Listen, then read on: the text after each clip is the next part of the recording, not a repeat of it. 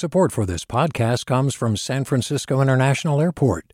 At SFO, you can discover award-winning flavors and unique shops all before takeoff. Learn more about what's at SFO at flysfo.com. Hey there, this is Brittany Luce from NPR's It's Been a Minute. KQED's podcasts like The Bay, Bay Curious, Mind Shift, Right Nowish, and more all tell the stories of the Bay and beyond with reliable, human-centered journalism. They aim to inspire, make you think, entertain, and expand your understanding of the place you call home. Here's how you can support podcasting at KQED. Showing your support is easy, and you can join Brittany in supporting KQED Podcast too at donate.kqed.org/podcast. That's donate.kqed.org/podcast. From KQED. Good morning. This is the California Report. I'm Madi Bolaños in Fresno, and here are some of the California stories we're following. More rain is expected across the state today, and several parts of the state could see a rare tornado strike, according to the National Weather Service's Storm Prediction Center. The center forecasts a 5% chance of tornadoes across the Sacramento Valley. The Central Valley and coastal region in San Luis Obispo and Santa Barbara could also see strong to severe thunderstorms, which could include thunder and lightning today. Storm chasers like Michael Steinberg, a student at Chico State, are on the lookout for tornadoes, and some even traveled from out of state to see them. And once we kind of get a really good sense of, okay, this is where the storm is going to be, that's where we're going to be setting up. And then once we start seeing these storms pop up on satellite and on radar, that's when the chase is on. Flash flood warnings have been issued for parts of Santa Barbara County through the late morning hours as several inches of rain are expected in the region. The Sierra foothills could see several feet of snow in this latest storm, and drivers are being urged to avoid mountain roads if possible. A backcountry avalanche warning is in effect this morning, and dangerous avalanche conditions will continue through Wednesday in the Sierra Nevada. In Temecula Valley, teachers and parents who sued the school board over a ban on critical race theory and a transgender notification policy can move forward with their case. A Riverside County Superior Court judge denied the district's request to dismiss it. KVCR's Madison Aument reports. The lawsuit alleges the controversial policies are discriminatory and violate California's constitution. Meanwhile, the school board's attorneys argue the ban on critical race theory and notifying parents if their child is transgender fall under the board's freedom of speech. Both were pushed through by the Temecula board's conservative Christian majority. Amanda Mangasser-Savage is the attorney representing the parents and teachers who sued. She says this ruling is a big win. This case has the potential to really set an example so that school districts across the state know that they will be held accountable for their actions. Meanwhile, the attorneys for the district say they're confident they'll prevail. The plaintiffs have also asked the court to stop the policies from being enforced while their suit continues. A hearing on that will be held Friday. For the California Report, I'm Madison Aument. Hi, I'm Sasha Coca, host of the California Report magazine. Every week, we bring you stories about what connects us in the giant, diverse Golden State.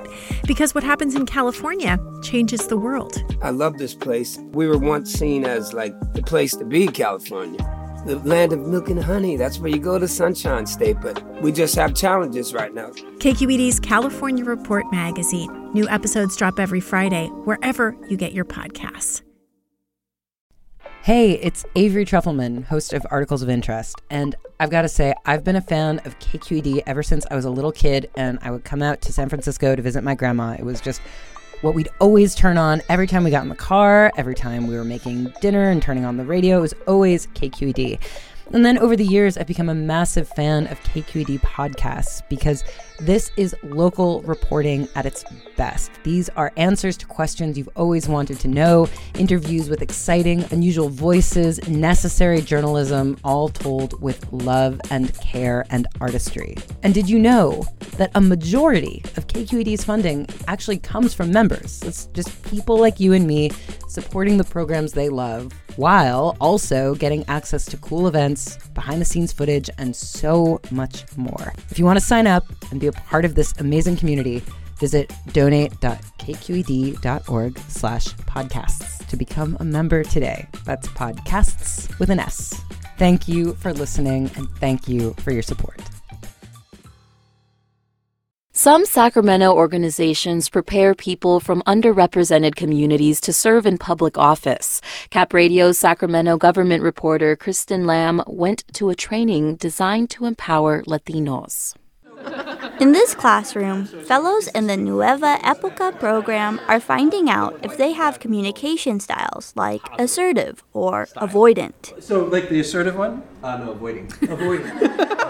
Okay. But avoiding is a very, very important skill set. Nueva Época means new era, and it started after the COVID pandemic began. The program aims to build a Latino leadership pipeline, preparing people to influence civic policy decisions. The latest regional Hispanic economic report shows roughly 1 in 4 people living in the Sacramento area are Latino, but they are underrepresented in public office. Adrián Ruiz co-created the Nueva Época program. It truly is a place for members of the Latino, Latinx, Hispanic community and its allies to sit together and talk about who we are, how do we make sure that we're represented, and also how do we make sure that we heal from our own traumas. The program has helped put more than 70 fellows on boards and commissions, including Elizabeth Esquivel. She serves on the Yolo County Board of Education. The program not only gave her technical skills, but reaffirmed her belief that she belongs on the board.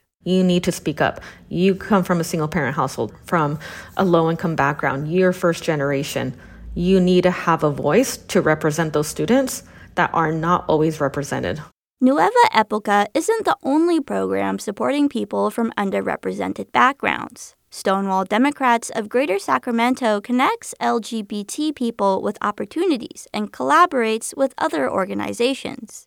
Jonathan Cook is the Stonewall Dems president. He says it's important to both elect queer candidates and build a bench of people who could run for office at all levels of government. Especially at this moment where trans rights and trans issues are under attack in so many places, even here in California. Evan Minton trained with Stonewall Dems and the Victory Fund, which also works to elect LGBT people, about 3 years ago. Now he's running for a state assembly seat that represents a large part of Sacramento County. Minton could become the first openly transgender person to serve as a California state lawmaker. He says one thing he took away from the training is the importance of being his authentic self on the campaign trail.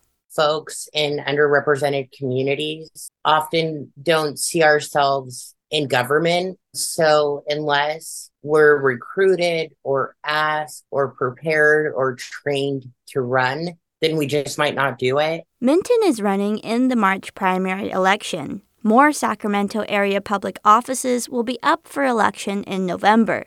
It's unclear how many people who've trained with groups like Stonewall Dems will decide to run for office then. But even more program participants could run for office in the years to come. Marissa Gutierrez-Green is a current Nueva Época fellow. She says she's open to seeking elected office in the future. Just getting in that mindset of kind of exploring what is available, what's the need, has been really eye-opening. Avoiding understands that there are some things that are... For now, she's learning from the program and her peers. For the California Report, I'm Kristin Lam in Sacramento.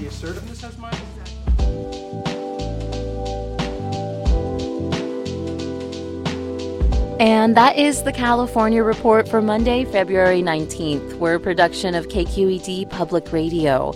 I'm Madi Bolaños. Thanks for listening and have a great day. Support for the California Report comes from the California Healthcare Foundation, listening to Black Californians, a new study on how the healthcare system undermines the pursuit of good health, on the web at chcf.org/LBCA.